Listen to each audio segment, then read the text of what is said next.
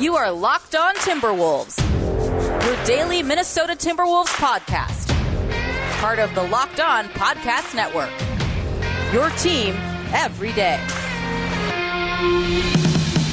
Hello and welcome to the Locked On Wolves podcast, part of the Locked On Podcast Network, your team every day. My name is Ben Beecken. I'm the host of Locked On Wolves. I'm also the editor of Dunking with Wolves, the Timberwolves site on the Fansided Network. Happy Wednesday, everybody. Happy hump day.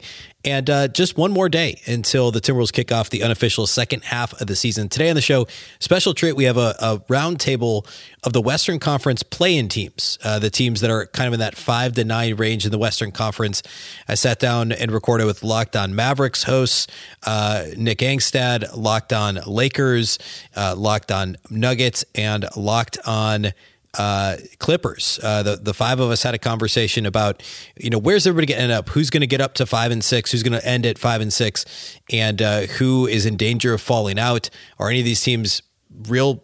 Possible title contenders if they can get healthy. In the case of the Nuggets, Jamal Murray. In the case of the Clippers, some of their trade deadline acquisitions, plus uh, Norman Powell, and obviously plus Kawhi Leonard and Paul George there's still so much up in the air in this five to nine range. So a wide ranging conversation, and uh, that's what the show is today. And then on Thursday, we'll preview the Wolves Grizzlies matchup uh, for Thursday evening as the second half of the season kicks off for the Wolves, and uh, plenty to talk about, of course, with games both Thursday and Friday night. So that'll be Thursday's show.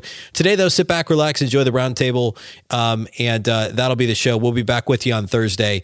Uh, and uh, without further ado, here's Nick Angstadt with Locked On Mavericks. All right, welcome into a Locked On NBA roundtable. It is the play-in range. We got to throw the range in because there's two teams not in the play-in in this group here, but the play-in range of the Western Conference. Nick Angstadt from the Locked On Mavericks podcast representing here, and from Locked On Clippers. Hey, it's Chuck Mockler of Locked On Clippers, and I'm tossing it over to. I'm Matt Moore. I'm from Locked On Nuggets, and Andy here is. Lo- Sorry, Andy Kamenetzky locked on Lakers and uh, Ben Beecken, Locked On Wolves. There you go. Those are the voices. Everybody uh, covers their team daily on their own Locked On podcast. Uh, for Locked On Mavs, Locked On Clippers, Locked On Nuggets, Locked On Lakers, Locked On Wolves, Locked On Wolves. Welcome, welcome to the playoffs. I appreciate. Hey, not yet. Let's not put that out there yet. Uh, no, uh, yeah, it's it's uh, it's an unusual feeling to be sure. Welcome in. Uh, all right, let's start right away. Do any of the changes in the trade deadline, this is for anybody, do any of the changes at the trade deadline really affect the landscape of what your team was expecting to end the season or going into the postseason? Because there wasn't a ton of changes in the West. Did anything stick out to you guys? Well, until Norm Powell got hurt, I was very excited about the trade deadline. Um, I think the Clippers made a bunch of moves for next season and the seasons after that. If you look at Norm Powell's contract, it lines up with kind of what Kawhi and PG are going to do timeline wise. Um, at when he was playing for us this season, he showed that he can score, he can do all of the things basically that offensively the Clippers needed when Kawhi and PG do take time off, which is going to continue to happen for their tenure with the Clippers. But now that he has a foot issue, I don't think the moves change a whole lot. Robert Covington's been fantastic. Um, he's a great piece to kind of add to our wing stop strategy that we have going on. But you know, other than that, I think it's just moves for the next year. Speaking of moves for the next year, the Mavericks traded Kristaps Porzingis over to the Washington Wizards and got Spencer Dinwiddie and Davis Bertans. This was a move for flexibility, right? If you've listened to us at all, Locked on Mavs, this is a move about taking one contract and turning it into two contracts. None of them are um, are good. the contracts, at least for any of those guys involved. But at least they split it into two. They also get the secondary ball handler, or at least another ball handler that they've wanted. They get to move forward. Kristaps Porzingis had become a process stopping player for the Mavericks. They were all these different players. I mean, how many times over the course of Locked On Mavs history with Porzingis have we said, well, he can't go after that free agent or he can't go after this guy in a trade because they can't play with Porzingis. They can't make it work with Porzingis. It just wouldn't fit with Porzingis. It just wouldn't fit, you know, what he needs to get his touches. There's all these different things. And so now the Mavs are moving past that. They maybe take a, a little step backwards this year and take another step forward. My co host Isaac disagrees about the step backwards this year, but we'll see what Spencer Dinwiddie and Bertans can actually bring. And uh, yeah, the Mavs are looking towards next season. Does anybody else feel like any moves made any uh, changes in the West for us? I mean, I think for the Nuggets in particular. Uh, by the way, funny story on the uh, on the Porzingis trade. Dallas spent most of the early part of the week offering THJ to all the teams that they were involved in for Porzingis, and then came back on Thursday morning and were like, "Hey, so you know we said THJ? Like theoretically, if it wasn't THJ, if it was, I don't know, Kristaps Porzingis, what would you say? Similar players. That was the uh, impression right. from multiple sources. Um, for the Nuggets, honestly, it was a matter of watching what everyone else did in this group. I think in particular because you know they're chasing the Mavericks, and theoretically, like you said, the Mavericks take a step back, but they just keep winning because Luka is on one of those tears that he goes on. Um, the Clippers obviously get a lot better with their trade deadline move, um, but there's still kind of the question of are they going to be able to ha- have Kawhi and PG back this season or not? With the implication that Ty Lue's made kind of suggested that they're not, and then you got the Lakers. That's a thing, and then with the the Wolves, them not trading D'Angelo Russell or making any sort of like big addition, I think that's also I think a win for the Nuggets. The Nuggets are just hoping basically to get through the deadline and not get lapped because they did, had nothing they were able to trade for. No, the, the trade deadline basically just pissed off the Lakers or or, or LeBron specifically. Um, it it created um, tension that is currently being de- dealt with right now, but fundamentally, no, it did not change the team at all. Um, you know, not due to the trade deadline, but just an unfortunate coincidence. Anthony Davis is out for weeks which had been decided after the deadline because of that foot sprain. So just, you know, things keep moving along nicely over in LA. Yeah, and, and, for the Timberwolves, I mean, this is the best place the team has been from a chemistry standpoint, a roster standpoint, in a decade and a half at least. And so it was, you know, why rock the boat? They got the nice Patrick Beverley extension added a year on, uh, which was which was the move when they knew they weren't. The only way he was going to get traded is if he was part of a much larger deal for a bigger name guy. You know, the the guys that didn't get traded or like were injured, like a Miles Turner, or the guys that did, like a Ben Simmons. If those things weren't going to happen, Beverley wasn't going anywhere, and now they know he's around for another year. And and I think most Wolves fans are pretty happy with with that outcome. Let's go back to that Porzingis trade because it was probably the biggest move. Sorry, Chuck, for Norm for all your Norm Powell love over there, but it was the biggest move that was made in this group, at least. Matt, do we think that it changed the the Mavericks what they can do this season. Do, as looking at it from the Nuggets perspective, were you more excited about the Nuggets' chances to catch the Mavs or to move past them in the standings when you saw that they actually made that trade? I mean, I think I, am still kind of expecting a little bit of a tail off. I mean, the Mavericks all season long have been kind of perplexing. They're, this is a team that's been yes uh, garbage defensively for three years, and all of a sudden this turned into a top ten defense. Props to Jason Kidd, I guess. Five. Um, and then five. excuse me, and then you know, Porzingis, I think wasn't necessarily the scariest player. I think the long term future for the Nuggets, they have to be worried about it. Like that, I think is the key. Is if the Mavericks are able to then reposition and get somebody better to play ne- next to Luka, I think that actually makes them scarier long term. I think in the short term, it probably helps, but the Nuggets are going to have to start fixing their own problems internally in terms of the bench and getting Jamal Murray back and maybe MPJ. Like they have all these things I think that they're looking at. I think with the Mavericks it should make them worse. It's just going to be interesting to see whether or not it does because the early returns have not indicated such. Chuck, you saw both both versions of Porzingis in the two, last two playoff series that the Mavs and Clippers faced off. The first year, he was looking pretty scary, right? He had a 30 point game, he had a 20 point game. Mm-hmm. And then the second year, he was stuck in the corner for you know for different reasons. What do you think about the Mavs' chances this year? I mean, the Mavs and Clippers are kind of destined to just meet and have brutal playoff matchups. It feels like for the next couple of years. Um, thankfully, the Clippers have come out on top recently, but I think it moves. I I think Bertans is going to remember how to shoot a basketball. I think his drop off is one that was so steep that it almost feels like it's anomaly status. Um, and I think Dinwiddie you know, he's got something to talk crypt, crypto with with with Mark Cuban, so that'll be a good time. He'll be in a good headspace there for that. Um, but I think a lot of it just hinges on Kidd. I didn't think Jason Kidd would be coaching this well for you guys. Um, I think a lot of Mavs fans probably shared that sentiment. Um, so it's really just what he can get out of it, and if he can deal with this change and things like that. Andy, you've you've mentioned a couple times in your show that the Lakers wanted Jason Kidd as the head coach. Are you surprised about how well Jason Kidd has coached in Dallas? Yeah, actually, I am because I hadn't been necessarily that impressed with him in Milwaukee beyond developing Giannis. I think he de- he deserves some credit for like sort of the early foundation with Giannis, but I think it's also been pretty obvious that the guy was talented enough that he was going to flourish. I think really no matter who coached him, which again isn't to take away from Kidd, it just means that it doesn't necessarily speak to uh, his strengths as a coach, and then you know, he was more remembered for his antics in Brooklyn than anything he actually did with a whiteboard.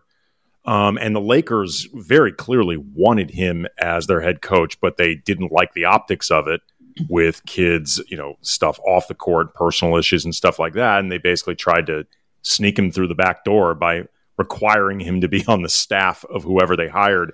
And then in the case of Frank Vogel, I think the expectation was, you know, if Vogel struggled or or Kidd just manipulated his way to the you know front of the line, he'd eventually be the coach. But credit where credit's due. It didn't look like it was going to be that good of a match in the beginning, but clearly something is working. So good for him. And we've heard none of that manipulation type stuff with the with the Mavericks either, right? It's been we have uh, I have uh, this is one of our favorite drops. This is a positive world. Jason Kidd, just it's positive. Everything's that is so creepy. Sound. Everything's chilling. Really po- everything's chilling. Positive. Sounds like a serial killer reassuring like a cult victim. leader. Yeah, like this is a uh, positive world. oh man, he's rubbing someone's shoulders as he's saying that he's doing the Biden like lean in and sniff. Um, With the lotion back in the basket. Coming up, I want to talk about the actual most deadly, like dangerous accusation, like accusation that could happen. Acquisition, accusation. What am I saying? There's a lot of those we could throw around. Yeah.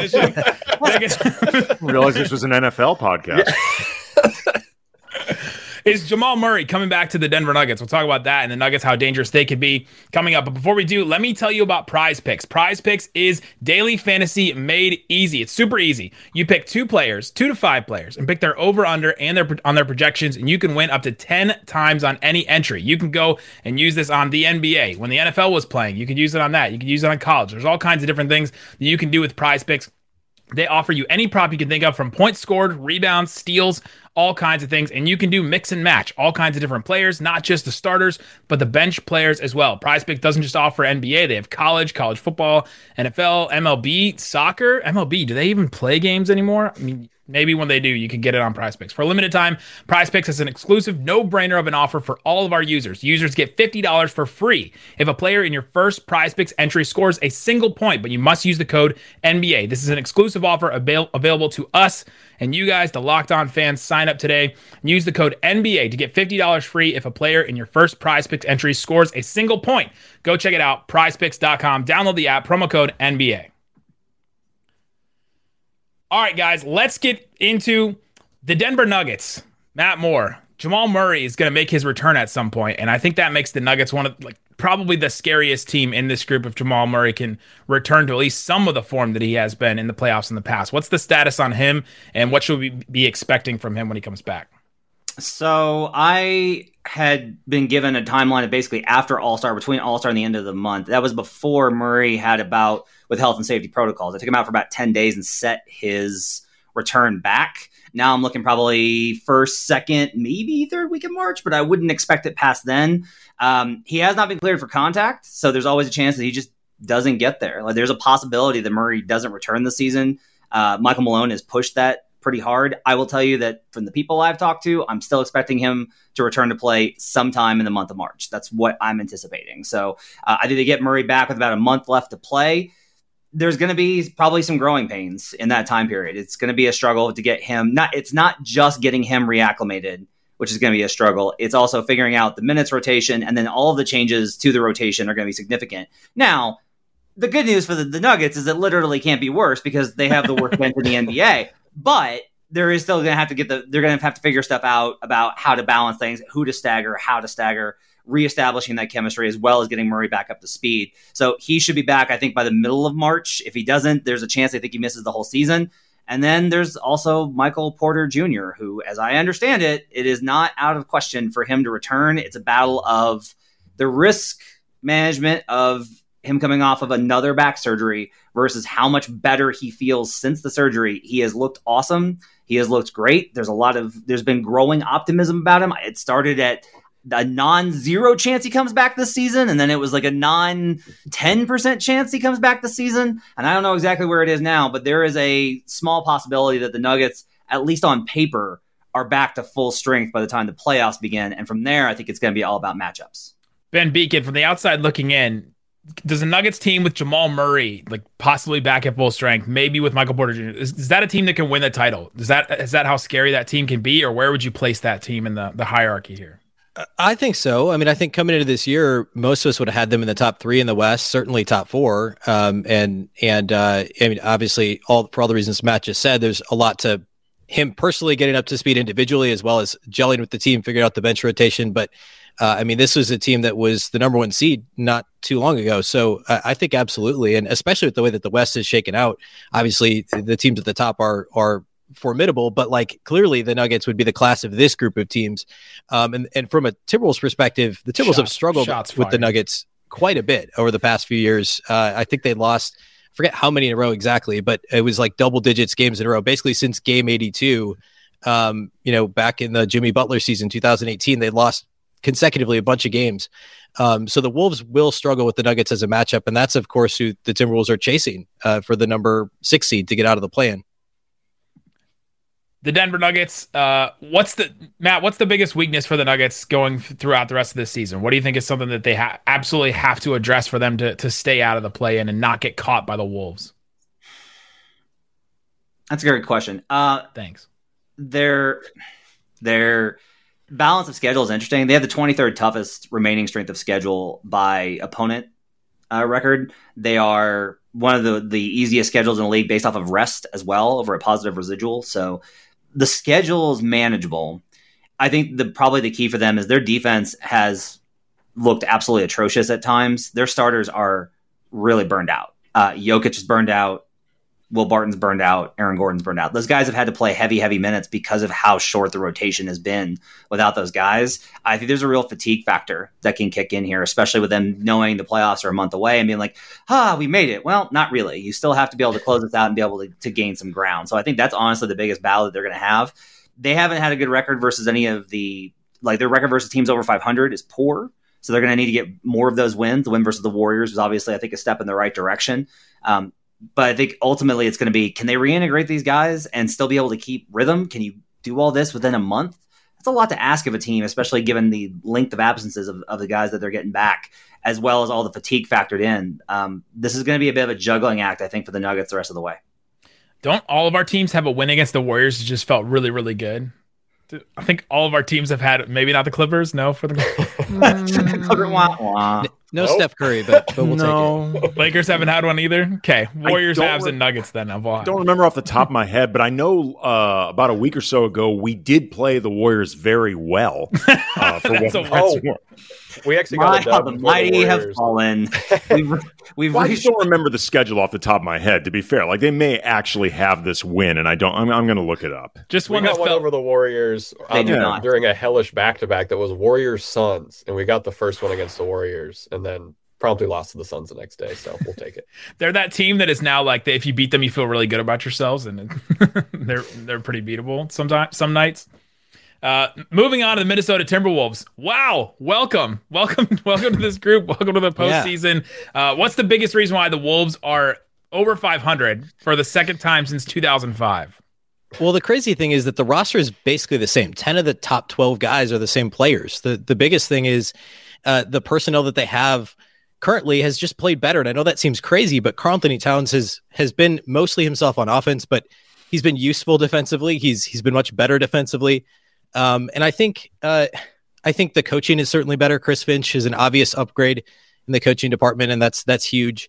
Um, and then the leadership, which is Chris Finch, but also adding Patrick Beverley. Even though ten of the twelve guys are the same, we're talking about Patrick Beverley and Taurean Prince, who are two well-respected veterans that I think have really helped kind of stabilize the locker room. Um, so really, individual growth, and and I know this is it feels like a cop out, but health really matters. Um, and this team last year, D'Angelo Russell and Karl-Anthony Towns played uh, less than 20 games together, both healthy. They were over 500 in those games. Um, and so there was certainly some signs, especially late in the year after Chris Finch took over, that the Timberwolves were improving as a whole and that Finch knew what he was doing and that Towns was growing and D'Angelo Russell actually meshed well with him. And if they could play better defensively, then then they could be, you know, they could be a playoff team. Um, and the weird thing is that it started this year with the defense being really good. It was a top 10 defense until really a couple weeks ago. Um, and the concern is the bottom has started to fall out a little bit defensively. The, the Timberwolves play a weird brand of defense where they're completely reliant on on generating turnovers, which in turn helps their offense in the secondary break, and they get a lot of easy baskets that way. Um, so against teams that are really under control and kind of uh, kind of play their own game and are well coached and, and, control the ball well and don't make big mistakes or or a lot of mistakes, I should say. Um, the Wolves can struggle with those teams, but they can they can beat up on bad teams. They can beat good teams that are just a little bit off because of the way they play defensively. Um, and the offense was awful early in the season, and that's coming around now too because they're figuring out different ways to use Towns. Uh, teams were doubling him in the low post, so they moved him to the mid post. They started playing him on the perimeter a lot more and allowing him in, to have more face up situations where teams just couldn't double team him because he can take basically any big off the dribble. Um, so I, I, guess to boil it down, I would say I would say individual growth. I would say leadership and coaching, um, and and just being able to play your best players more minutes together, and the fact that they're all young enough that there's still like a lot of improvement to still be had. I think all those things together have have really kind of. Um, I mean, that's why they're three games above 500 at the All Star break. Chuck, you're looking. Your Clippers are looking at playing the Timberwolves in that first play-in game. What scares you the most about the Timberwolves? I mean, well, first of all, it's a you know rematch of Karl-Anthony Towns versus Luke Kennard for the three point crown. Um, no, I think it's the paint defense, right? Like the Clippers somehow, I still don't think it's talked about enough, have the seventh best defensive rating in the league, which, if you look at our personnel, is pretty incredible considering the losses we've had.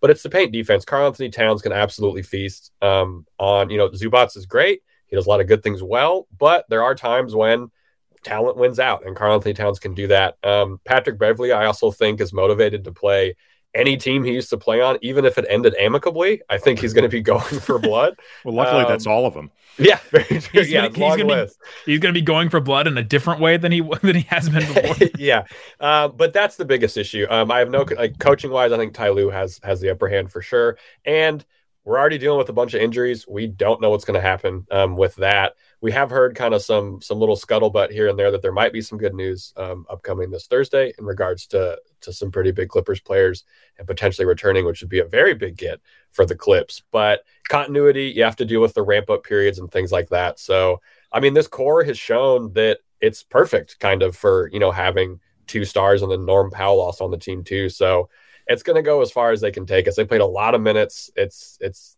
fatigue and paint defense basically. Ben, last one quickly. Is this Towns team or Anthony Edwards team?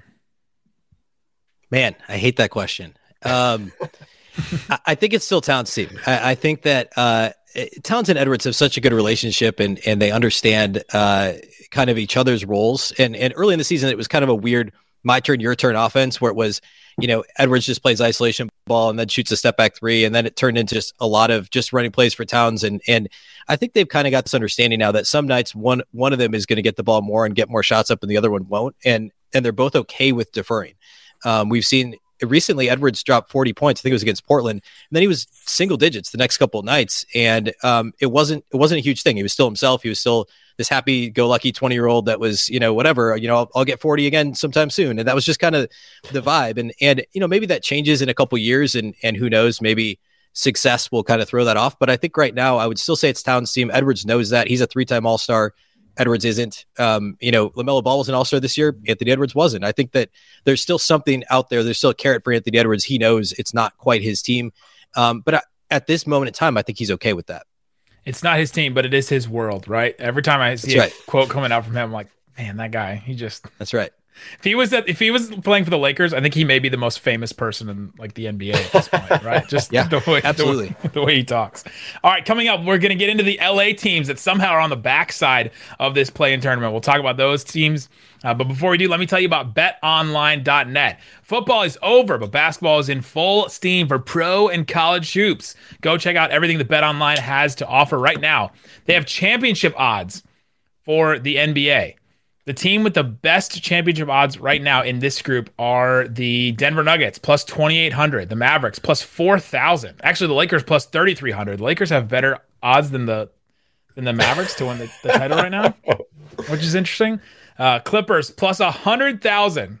So okay, Matt, you're the oh no ten thousand. Matt, you're the you're the betting like, you're the betting expert here. So if I put down a hundred bucks and the Clippers win, I can win ten thousand dollars. Yes. You won't, but you could. Yeah. If I put ten bucks down, I could win a thousand bucks, right? Just start putting ten bucks. Just might as well just throw it out there. So, uh, go check it out on Bet Online. They have the you can use the website, use the mobile device, learn about all the trends in action. Bet Online, it's where the game starts. All right, guys, moving on to the next team in the standings here, the Los Angeles Clippers. Moving on to their own arena, moving on to, to bigger and better things with the Clippers. Um, Theoretically, yes. What should we expect out of this Clippers team with all the injuries? Paul George, Kawhi Leonard. It feels like every other week there's this rumor. You know, Chris Haynes will be like, Kawhi Leonard is like ramping up, and you're like, I don't know. Explosive box jumps have been the the hot term used for Kawhi lately, which has been infuriating. Um, no, what I mean, so so PG gets an MRI on the 24th, um, which and if everything's clear there, there's going to be a ramp up period, and he might play in, in early March, which would be great. Kawhi, absolutely nobody knows. Um, there there has been some stuff we've heard where maybe there's some good news coming. Um, but you know, other than I think the overall goal basically is to just keep the intensity up. They've, you know, they had the comeback against the Wizards. They've had multiple comebacks this year. Keep the intensity up and just try and ruin someone's day in the playoffs. Like we, we, I mean, really, like we know what this core is. We know that they're a very good team of supporting cast. That's great. Reggie Jackson and Marcus Morris are not supposed to be your first and second or even third or fourth options. Um, and they've had to have higher usage this year. Um, and, you know, we, we kind of had a weird divorce with Serge. We saw the rise of Isaiah Hartenstein as the second center. So it's really just getting these reps in for these guys and figuring out how much money you want to finally pay Amir Coffey to be an actual member of the Clippers instead of a two way guy, which is weird because he's been on this team as longer longer than anyone else other than like Zoo, and he's been a two way guy the whole time. So it's about making noise and just you know not losing the intensity. Andy, the Lakers may p- face the Clippers in the play-in. What are your thoughts on, on that potential matchup of just a weird like no star team versus a all star like former star team? I mean, first of all, just we have been promised since I first began covering the Lakers, which was the Streetlights over 2005. Spotlights. Well, Oh, oh, way, way longer than that. I'm talking about during like, you know, Lakers versus Lob City. I'm talking before the Kobe Smush Kwame team was supposed to be facing like Elton, Elton Brand Brand, and. Sam Corey Cassell. Yep. This was the 2006 playoffs. The Lakers had a 3 1 lead over the Suns, which was in and of itself inexplicable because that Suns team was way better than those Lakers teams. Basically, just Kobe was doing everything. And the Clippers had beaten the Nuggets in the first round. So, like, everything seemed set up for finally we're getting this hallway series. Didn't happen. And ever since then, Ooh. it's just been this massive tease. So it really would feel like the basketball gods were just giving double middle fingers if this finally happened, but it's in the play in. Like Yeah. just so anticlimactic. I mean, as far as who'd win right now, I mean, the Lakers theoretically, as is with both of these teams, have you know they have the best player with LeBron. There's no question. But the team that is operating and functioning the best is the Clippers, and that's not even close. Turns out it's a team game. I mean, look, I, you're asking me these questions about the play in, Nick. I don't even know if we're going to get to April without LeBron murdering Rob Pelinka. So, like, I don't want to look too far ahead. Is there any idea that LeBron shuts it down for the season? Do you think that's a possibility? I I don't think we're there yet, but I think, you know, like all things with this season right now and everything having been so chaotic and going so against the plans, depending on what happens with Anthony Davis, who is, you know, he was given a 4-week timeline for reevaluation. That was on the 17th of February. Um, let's, you know, his track record is not that of quick recoveries, but let's just be ambitious and say he's back on the court in five weeks. That would be, I believe, the 24th of March. You know, what does the team look like by then? You know, how far either how far have they advanced? How far have they fallen behind? Have they managed to maintain status quo? Because I think all of that could affect, you know, what they decide to do with LeBron or what LeBron decides to do with himself. So, I mean, I, it is very, very difficult to predict where any of this is going to go. I don't think there are immediate plans to shut LeBron down or anything like that, but I don't think it is impossible that we could end up there depending on how these next few weeks uh, shake out. What's crazy with these two teams is that I know where the Lakers are. Like I, I know how bad they've been. They've been. I know how bad the situation is. Like I watch all the All Star stuff too, as like LeBron just followed the script. The fact that like every national reporter is like, "Oh, we're doing this again, huh?" Okay, like it's that's concerning.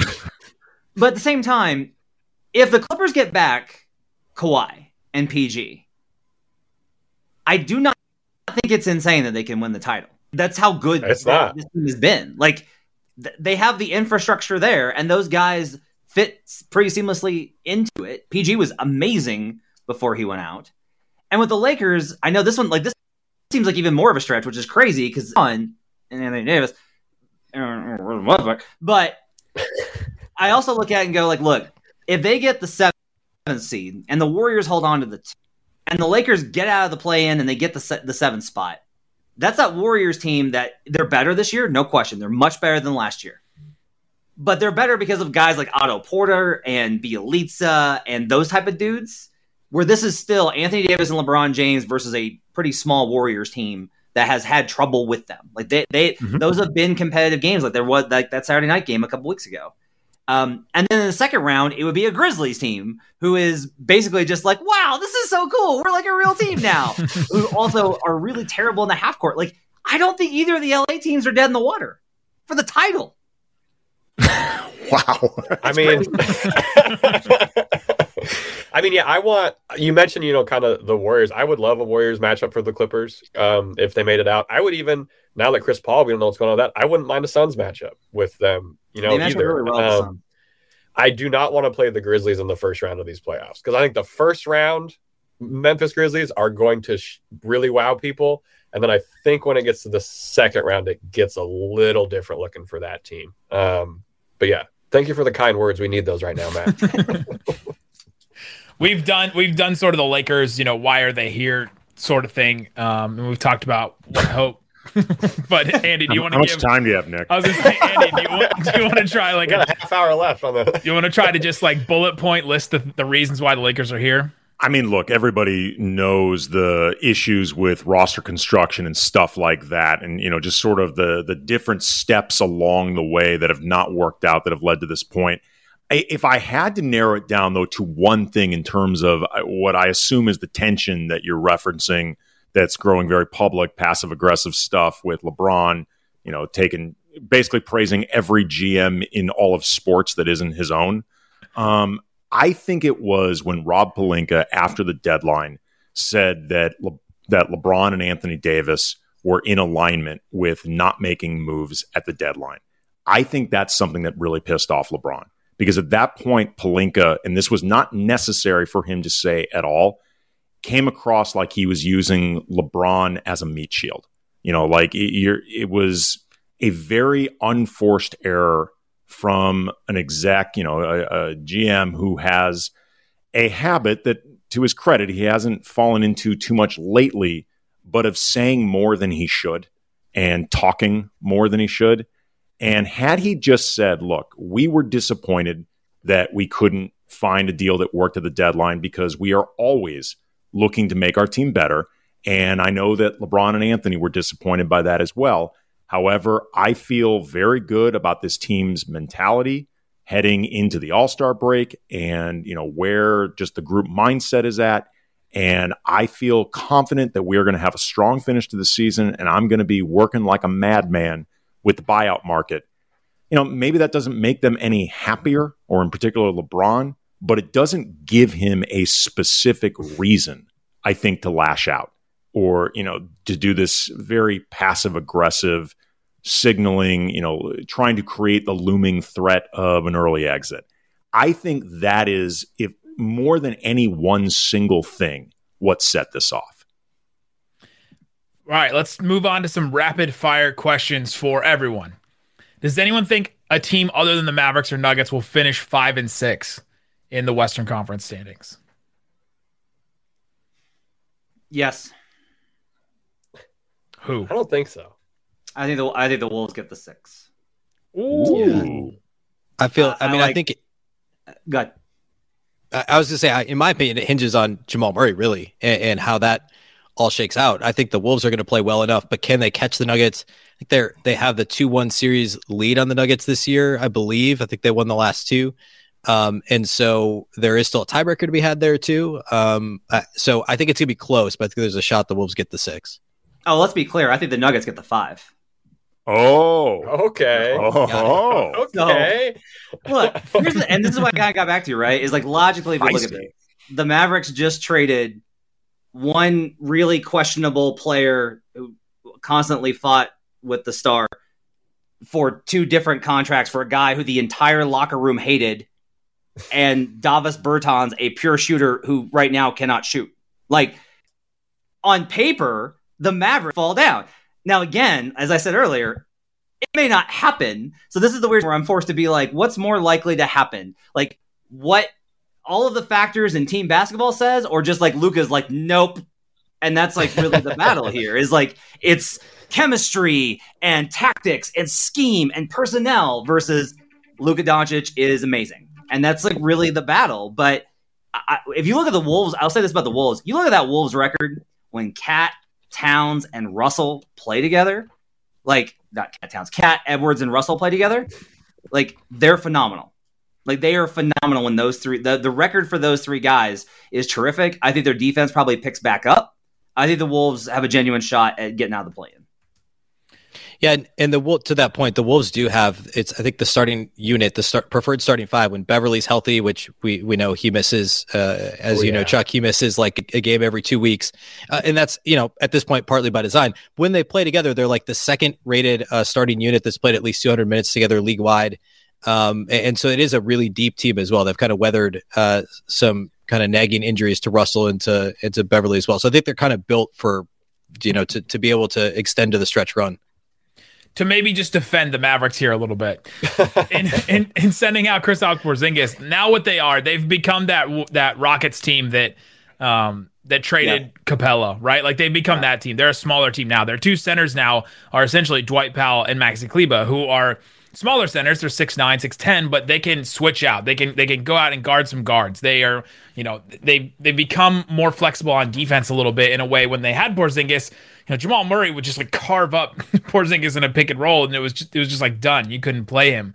anymore at that point. So that that's what they've become, and I think to Matt's point, it is now more about scheme. It's about okay, this team has a a set identity. It's going to pride itself on defense, and it's just going to be Luka and Brunson playing offense and then kicking to the shooters and hoping those guys hit shots. Maybe Dinwiddie does a couple things here and there, but yeah, I think that establishing what their identity is and now being set on it, I think has pushed them a little bit farther forward than when they had Porzingis when they were just kind of stuck.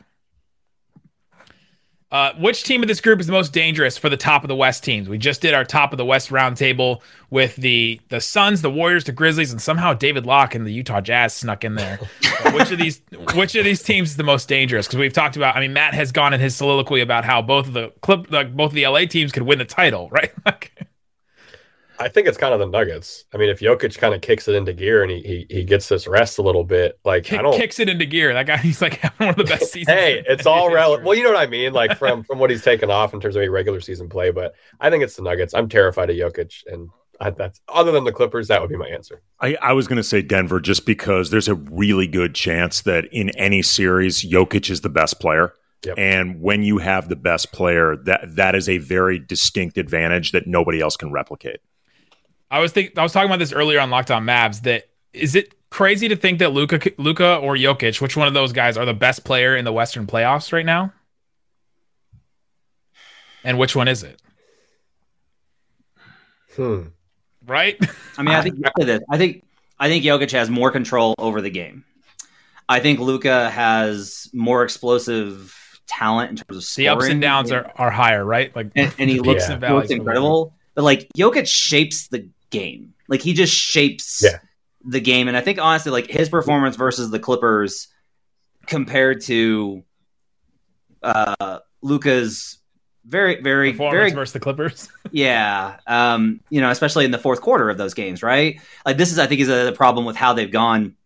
And I understand it was a long term move, and I agree with that. A long term move. Like I think them moving Porzingis was a good move, but if you've noticed, like his usage has been obscene Oh, during the stretch that he's going on and way more into heliocentrism. Like they started out the season and everybody was like, why are you running ISOs for Tim Hardaway Jr.? Why is Dorian Finney Smith running like dribble? You have Luka Doncic. And they, they've slowly gone the other way. And now they're going even further past what Carlisle had in like full Harden Rockets Luka.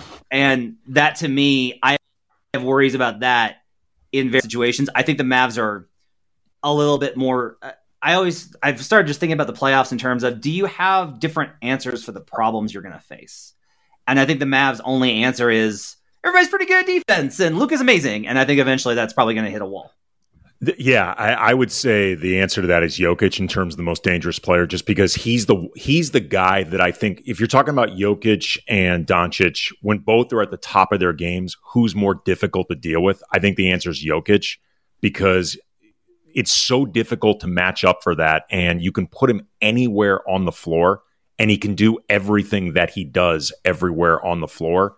And just there the multitude of ways that he can just shape a game that, that phrase was used before I think is a little bit higher than Doncic as opposed to Doncic just gets on these insane rolls yeah. and, and, he's great. I, I, don't mean to take anything away from Doncic. I, I, I know everybody looks for slights uh, in, in, the world of basketball Twitter and fandom but you know saying that Luka Doncic might not be quite as good as Jokic is not a slight Um, we'll see what your Twitter mentions look like tomorrow. Yeah, yeah I mean, I, just, I, I, knew how this was going to go. I can tell you what they'll look in. like. I knew how this is going to go, so I'm just going to lean in. I'll send them your. I'll send everyone from Slovenia your way. Um, are we overlooking LeBron as maybe That's Serbia protecting me? I'll take my chances. Yeah. Are we overlooking LeBron as possibly being the best player in these in this postseason in the West? No, I think because a he could be really burned out by then, and depending on what is being asked of him to carry the Lakers just to get to that point, and you know without knowing exactly what's going to happen with Anthony Davis, you know to some degree your greatness is defined by who's next to you, and I just feel better about who's next to right now. Jokic or Doncic compared to right now who's next to LeBron I'm not discounting LeBron, and if he gets his second wind, like the rest of the West needs to look out because he's always that great. But it's just not feeling right now like it's moving in that direction. But you know, there's time for this to change. So yeah, none LeBron, of the rest of the teams have another top 75 all time player on it. So like LeBron has given Two. so many public statements, you can kind of like track, like you you can follow these patterns, right?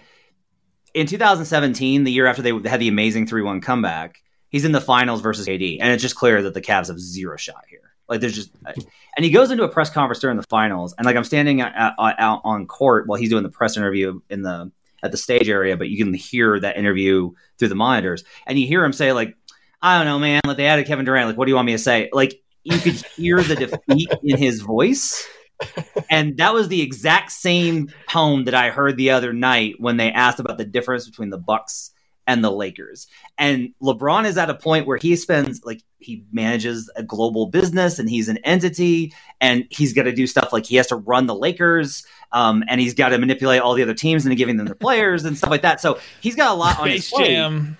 Jam and Space Jam, and so Space Jam, you know, yeah. And so with all this, I think that Tequila Baron, spot, Tequila Baron, he's he got a yeah. I think he gets to the spot where he's just like, this isn't going to work. I'm not going to waste. I'm not. Uh, my time is too valuable. That that's actually Matt. That's a great way of putting it because if things are going well, I do think he could get a second win. Like if AD comes back in a reasonable amount of time and you know, to be fair to Russell Westbrook, he actually has played better. I, I would say on balance, as controversial as he's been, you know, the last week or so of games. The last couple games, actually, Russ has been very good. Um, that loss to Golden State, he I would say he played the best of the big three. Um, if if Russ is still considered part of it, I guess.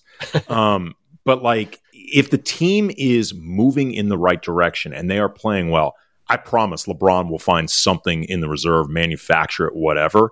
But you're right that if they're limping into this thing and you know they are technically part of the play in, but you just you know where this is headed. I don't know how much energy he'll expend towards what is probably an insurmountable goal. And I honestly I don't know how much he should. There you go. That's the West play-in situation minus the Blazers, who we left out for very good reason. I think we just didn't include them in this in this group. But uh, there you go. If you're listening on Locked On NBA, you can subscribe and listen to any of our individual shows. I'll put a link in the description. If you're listening on any of the other feeds, go check out the Locked On NBA show. Every single day, we have uh, a show for you covering the NBA with myself, Matt Moore, sometimes Andy, sometimes others. Guys, go check that out. Thanks so much for listening to this roundtable edition of Locked On NBA.